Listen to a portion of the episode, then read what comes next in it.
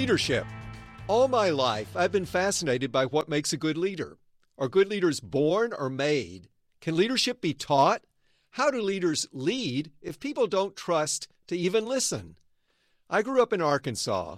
Now I live and work in the innovation heartland of Northern California. During these past years of constant crisis, I've thought more deeply about leadership and what it takes to lead people, especially when trust is in limited supply. That's why I decided to create this podcast and reach out to changemakers from different disciplines to hear what they have to say. As the host of this show, the most important things I can do are two things I learned in medical school: to ask good questions and then listen. Hello, I'm Lloyd Minor, Dean of the Stanford School of Medicine, and welcome back to the Minor Consult. It's my privilege to welcome this week's guest, psychiatrist and neuroscientist Dr. Thomas Insel, former director of the National Institute of Mental Health. Since stepping down from that role in 2015, he's led the mental health team at Verily, co-founded a Silicon Valley startup, MindStrong Health, to address mental illness, and recently helped launch Humanist Care, a therapeutic online community for recovery. Earlier this year, he published his book, Healing, Our Path from Mental Illness to Mental Health, which explores the mental health crisis in the United States and what can be done about it. Thank you so much for joining me, Tom. Lloyd, a real pleasure to be here. I'm so glad we could do this. Great. So, Tom, your path to medicine began earlier than most. You'd completed most of the pre-medical requirements by the age of 17, but then you took a detour to travel the world. What made you decide to do that, and what lessons from your travels as a teenager have informed your career? Oh my gosh, that is a long time ago. As I like to say, that was in the late Pleistocene. I was way too young to go to medical school. I don't think I was shaving yet, so I was not ready to actually start thinking about wearing a white coat and seeing patients.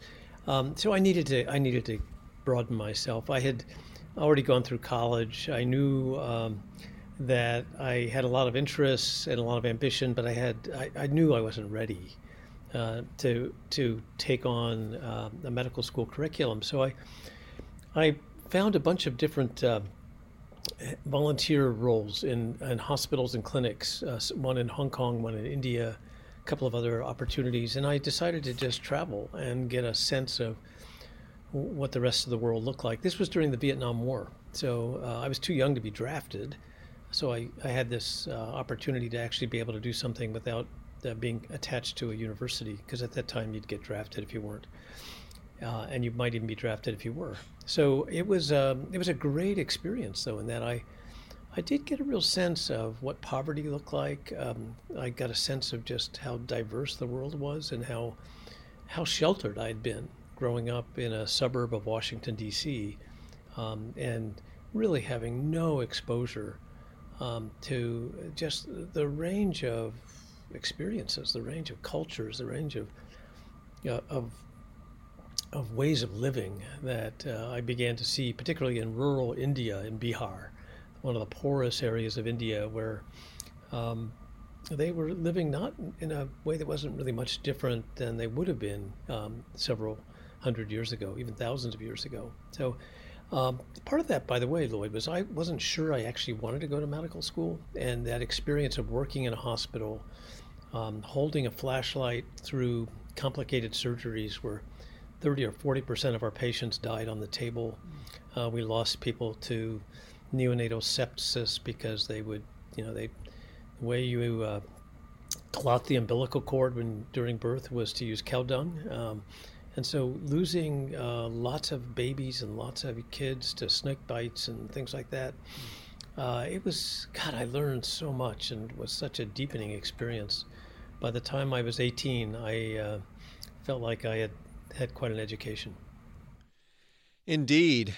And when you did begin your training as a physician and a scientist, you chose to focus on the human mind, both through research in neurobiology and through clinical psychiatry.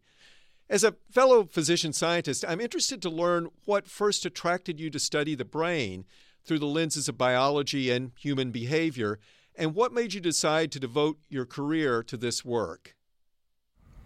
Well, I got exposed to some fantastic teachers early on. There was this guy at MIT, Wally Nauda, who was iconic at the time. I don't think anybody remembers him, but he was a brilliant, brilliant teacher who took the somewhat, I don't know, you could say technical field of neuroanatomy and made it utterly fascinating. He just like lit it up in a way that no one had ever done for me. So I became really interested in neuroscience, partly because of Dr. Nauda. And I wasn't even at MIT, but he had taught a night course, a 3-hour lecture that he did, which was mesmerizing. It was just like a mini series. It was phenomenal. And then later on, having that same kind of an experience with Norm Geschwind, who was a professor of neurology and who was very interested in kind of what we then called behavioral neurology, this kind of area of studying aphasias and apraxias and odd syndromes that are due to cortical lesions. And between those two teachers, I just got completely mesmerized by really not just by the mind, but by the cortex and trying to understand how does the brain how do the brain and mind talk to each other and how does all that happen? And frankly, I wasn't a great student. I was actually a mediocre student. I never could actually make it through all of Harrison's. I didn't memorize the book the way that most people did. To do really well as a medical student, but I love the neuroscience part and that part, neurology and psychiatry, and I didn't really separate them. To me, they were one subject. That really was where I became passionate. That's great. The National Institute of Mental Health had many accomplishments during your 13-year tenure as the director and leader. And that includes establishing autism as a major area of focus and funding some of the first large genotyping and sequencing efforts to identify genes that put an individual at risk for mental illness, to name just two of the many accomplishments. What are you most proud of from your tenure as director? Well, those things you just mentioned were not just NIMH. Lots of institutes were doing large-scale genotyping efforts. And what all of us did at the NIH, we had 27 directors, so I had lots of colleagues, and all of us kind of go where there's the most traction scientifically. You go for the most recent technical breakthroughs that let you answer questions in new ways. And so for me, I think part of it was that opportunity. More than that, I think, what I'm most proud of really is probably the people I was able to bring on board in the time I was there. Incredibly talented group of people. The NIH doesn't pay that much. The work is sometimes really difficult and kind of it's not as glamorous, and it certainly isn't as appreciated as the work that happens in lots of other academic environments. But the people who do it are spectacular, and they're really committed, and they're really there for a mission.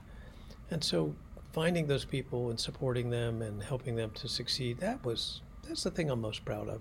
And I still think most of them are there doing great stuff, even though I'm long gone.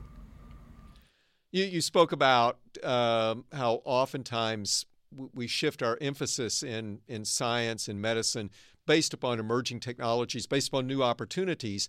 And one of the shifts that occurred at NIMH during your tenure as director was a shift from a focus that was principally on behavioral research to a focus that was more geared towards neuroscience and genetics. This was certainly a shift for the NIMH. And can you talk about that change and what was your thinking behind it and how was it received by the broader community? Oh, yeah. Actually, I can't really take either credit or blame for that because it really happened before I got there. It was my predecessor, Steve Hyman, who took all the hits. I like to give him the credit, but he took the NIMH from an institute that had been largely funding a small group of senior psychiatrists to do clinical trials that were comparing Coke and Pepsi. I'm being a little cynical, but it wasn't a great period, I think, for the institute. And he changed it to say, no, we need other people. We need people who have scientific training. We need people who have a deep understanding of how to do hard experiments, and that included people who came from neuroscience, people who came from genetics, but also cognitive scientists and behavioral scientists who were doing, at that point, far more rigorous work than what had happened in the previous generation. Mm-hmm. It was unpopular. It's always unpopular when you move funding from Team A to Team B. But what Steve and I did, and I think it's continued since then, is to find the next generation of really talented scientists who brought in different sorts of skills.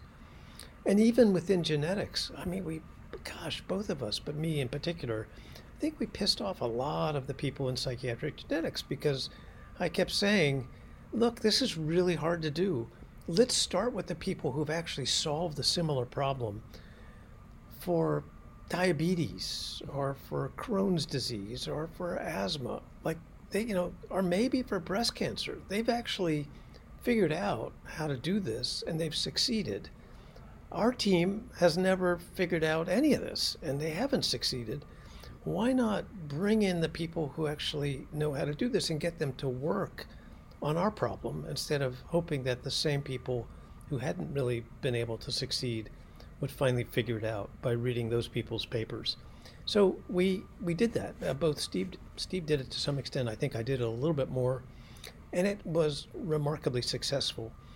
What we've taken, both of us took a lot of flack, and you do that when you're a director who's leading instead of following, if you're trying to move the field in a new direction, and that as dean, you always get more credit and more blame than you deserve.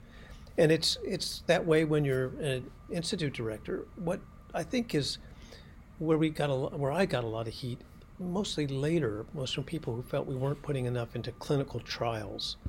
And where it wasn't behavioral research per se. I'm a behavioral scientist. Mm-hmm. That was my background. I actually pushed the whole field of social neuroscience as an aspect of behavioral neuroscience.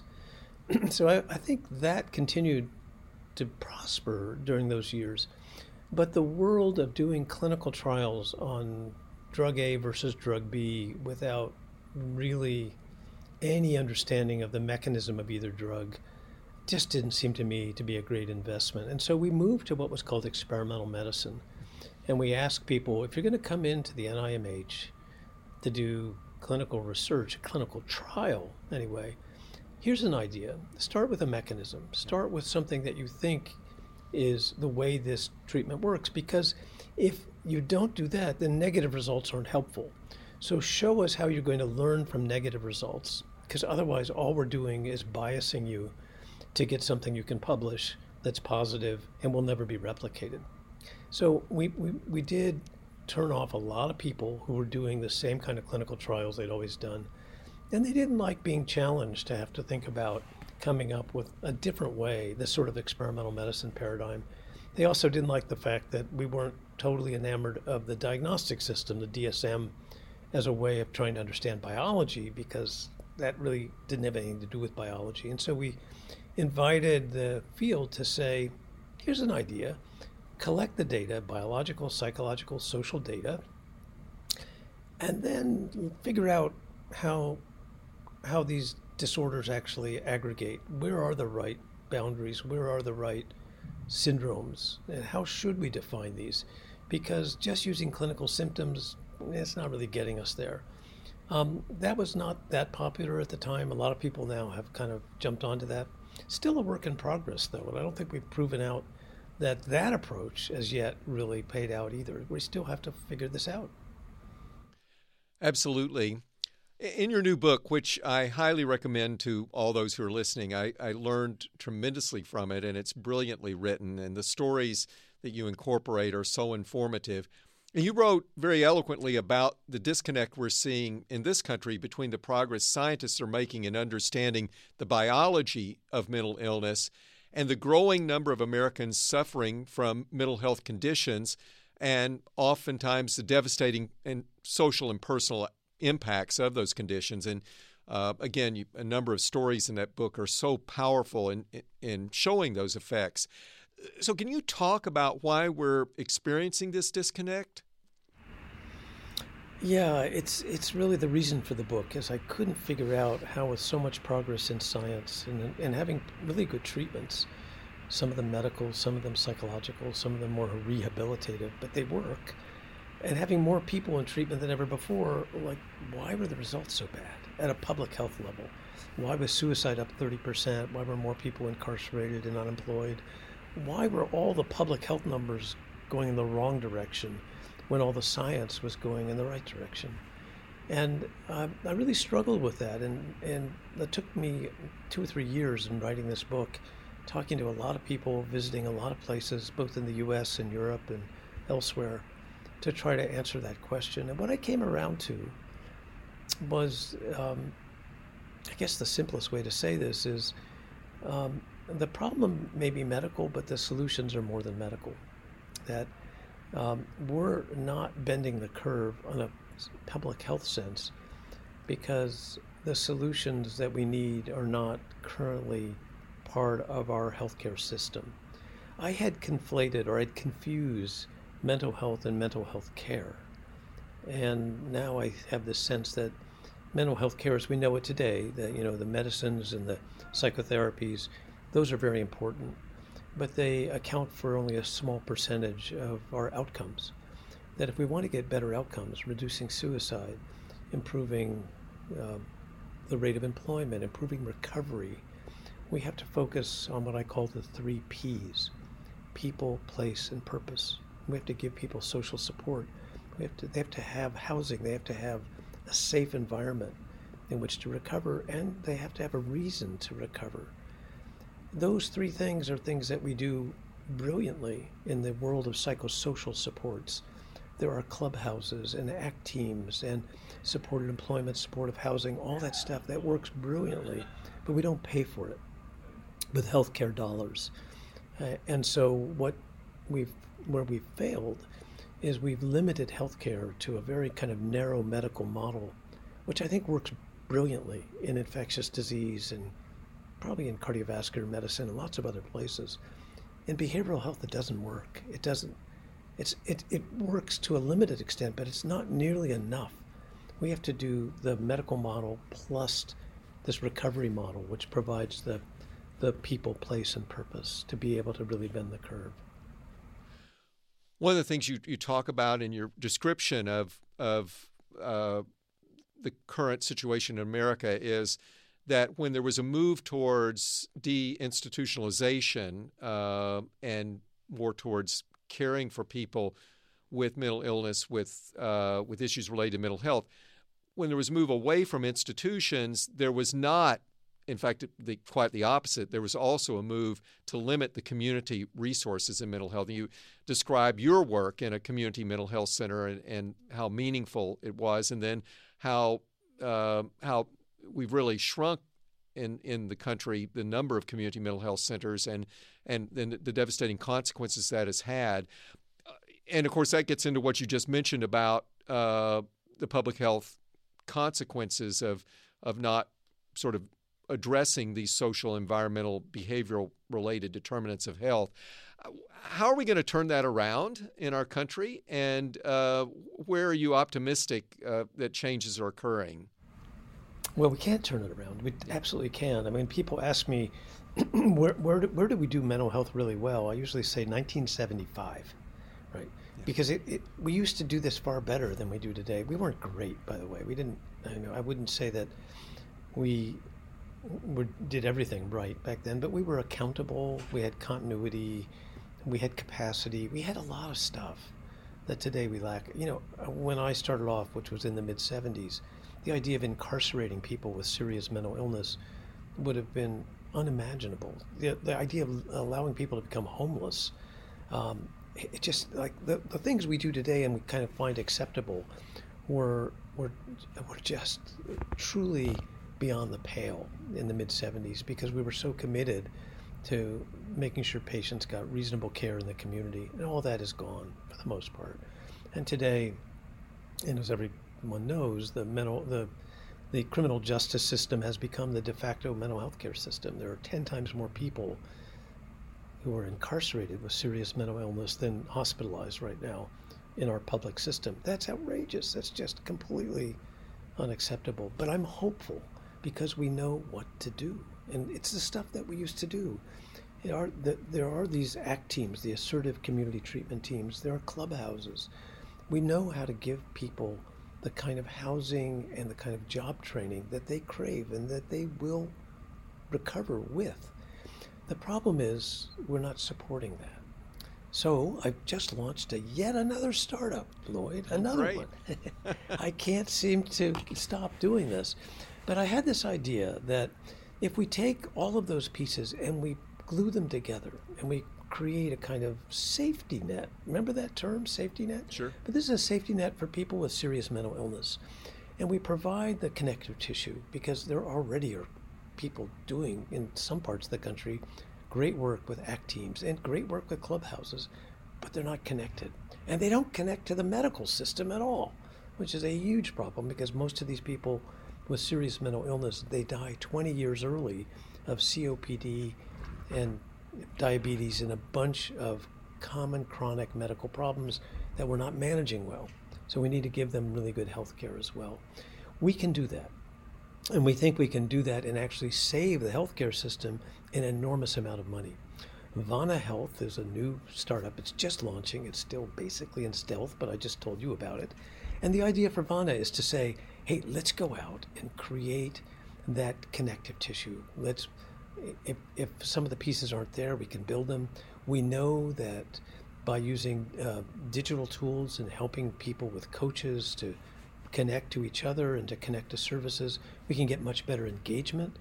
Let's put all that into play, and let's do it for some of the most expensive, high-intensity patients that are out there who are not engaged in care until they get into a crisis and end up in the ER, end up in hospital, which are the most expensive and most intensive services. Not good for anybody.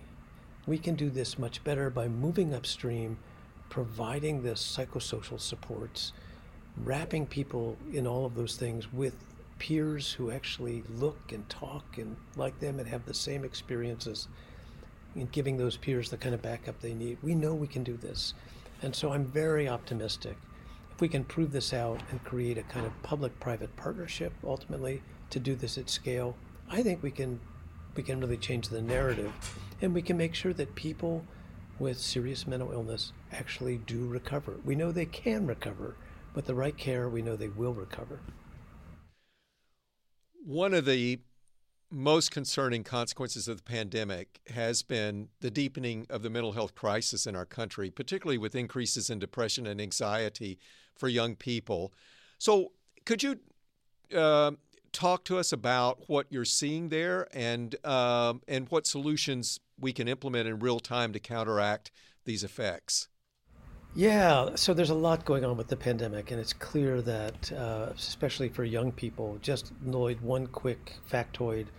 For if you look at COVID deaths, for people under the age of 30, we've had, as of today, 7,160 deaths. I think that's the current number. Deaths of despair, suicide and overdoses in the same age group, at the same time period, about 90,000 deaths. So there's no question that the mental health consequences of this have been devastating. This was a problem that existed before, but it's been hugely accelerated. That 90,000 number is probably double where we were 4 or 5 years ago. Big problem, big issue. What do we do? What can we do? I'll tell you what we've done or what we're planning to do in California, because I think it's a model for the nation. The governor, with backing from the assembly, has put a $4.4 billion commitment into child and youth mental health or behavioral health. And the idea has about 10 moving parts to it, but a major concept of it is to move upstream, to think about prevention, to make schools the center of gravity for both early prevention and early detection, and even connecting to care, providing telehealth for primary care to have child psychiatry backup in real time, and creating a whole network of services, including some that are online, to allow families to navigate the system, which right now is very fragmented. Nobody can get to the care they want. All of that is fixable. So we're making a huge commitment to that in this state. I don't know if we would have done it without the pandemic, but there's no question that the need is there. And I hope that other states can look at what California is doing. They probably can't afford to do it at the same scale, but they can take pieces of this and put it into play. One part of it that we feel really strongly about in California is that we're going to need a new workforce. And so we're talking about many, many thousands of people who can be trained up. They may not look like our normal credentialed professional workforce, but they're people who will represent the diversity, both of geography and culture and ethnicity, of this very diverse state. They'll come from those communities and they'll work in the school system, or hopefully with the school system in some way, to be able to provide the kind of support that kids and families need and just haven't been able to get. One of the changes that the pandemic has driven is much more adoption of telehealth in healthcare delivery. And certainly that's probably been most profound in behavioral health and in psychiatry. One of the themes of the startups that you've mentioned and that are doing such exciting work and you've been involved with has been the application and incorporation of digital health technologies into a suite of services related to mental health. Can you, in your crystal ball, where do you see this going? What are digital health tools useful for?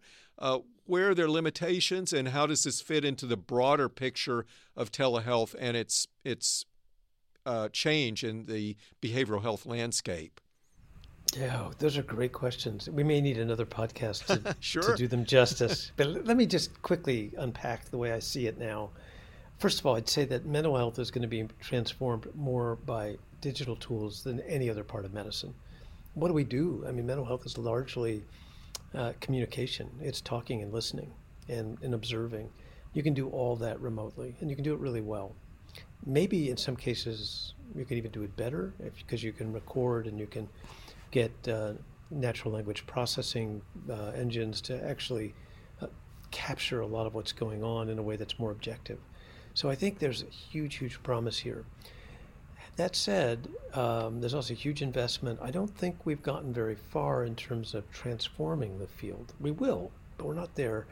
I talk about a 5-act play, and we're in Act 1. Mm-hmm. Act 1 is about giving people access. I think we've done that. We now have multiple companies that didn't exist 5 years ago.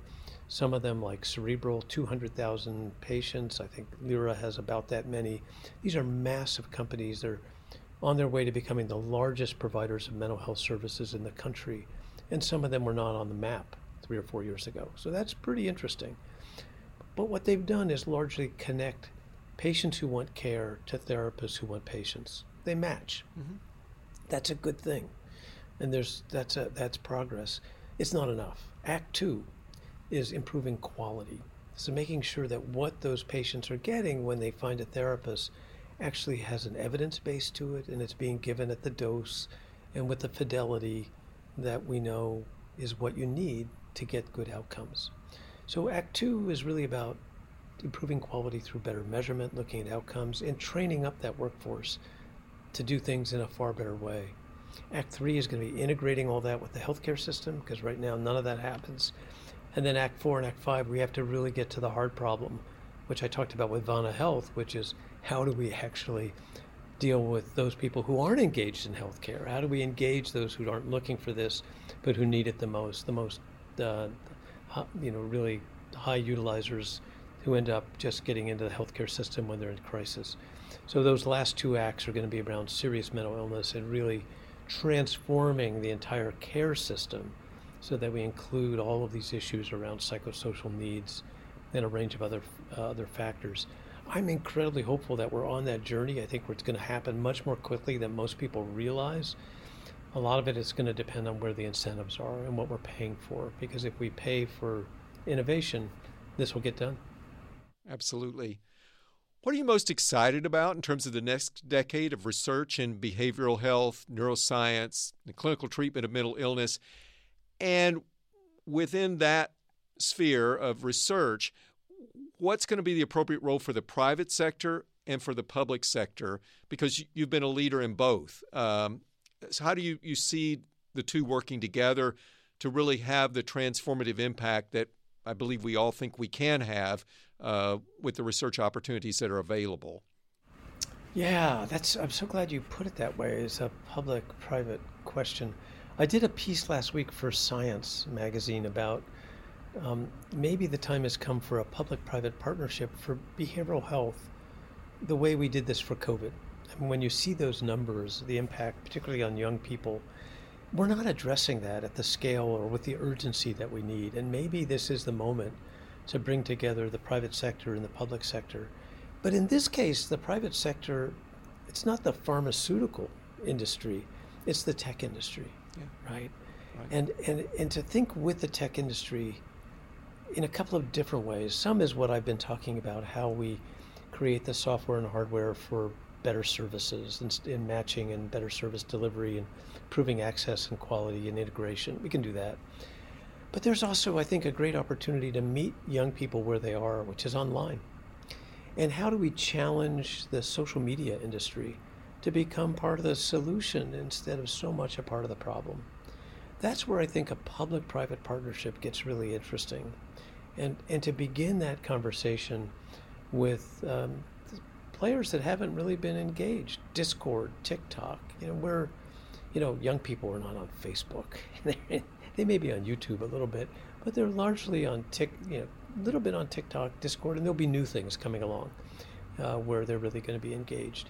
So meeting with them where they are and helping those companies to actually become part of the solution would be so interesting. Getting them to think about what is their social responsibility and what's their opportunity they have, bringing in the academic sector to work with them to help define what are the interventions that work, what can actually be delivered on that kind of a platform, and then bringing in, of course, at some point, the government to help to understand how this gets regulated, how it gets delivered, maybe even how it gets paid for. I think there's a huge conversation.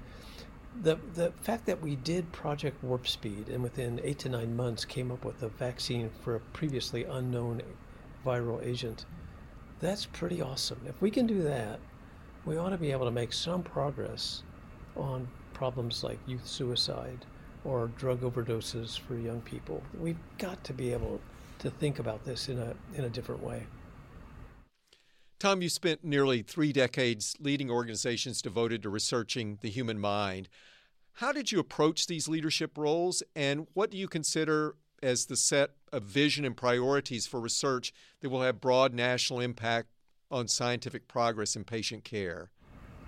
Oh, again, these are big questions. My leadership style has always been to lead with humility. I mean, I always joked, and I think I didn't make up this line, I have so much to be humble about, and so it comes naturally to me to ask a lot of questions, to listen, and to sort of lead from behind, to let other people who really need and have the ability to shine, let them shine. So I'm one of those leaders who prefers to watch others succeed in great ways. That's where I get my thrills most of all. In terms of where does this need to go and where should we make the priorities, I still think we need more of a public health agenda for the mental health space. I think we need to ask ourselves what's really making a difference at scale, population-wise. So much of what we've invested in and what we do is sort of very high-tech, and it's academically really interesting, but it will never be used in practice, or if it does, it will just make healthcare so much more expensive. So I'd love to challenge the field to say, let's do precision medicine for psychiatry, but let's do it in a way that's affordable. Let's do it in a way that could actually scale to 100 million people and actually get paid for in a way that is reasonable and understandable. I think the field has gone off in a way that is really much more about publishing papers in very good journals. And that's become an industry in and of itself. The reality is that very few people read those journals, and very little of that ever goes anywhere beyond the academic community. Sure. And that's pathetic, because we need the smartest people on the planet to be working on some of the hardest problems in healthcare. And some of those hard problems are in the behavioral health space. So figuring out, like, how do we transform diagnosis so that we know how to predict better treatment response, that kind of precision medicine piece. How do we actually bring together the different treatments that we have now to optimize them for care and to actually get better outcomes?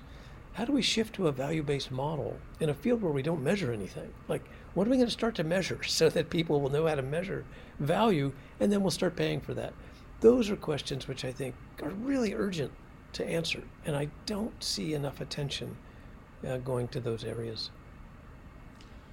What are the most important qualities in a leader today, from your perspective?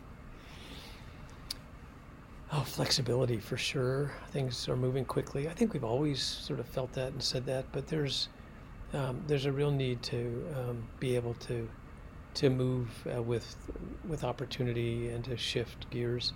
There's also a huge, huge need right now for incorporating diversity.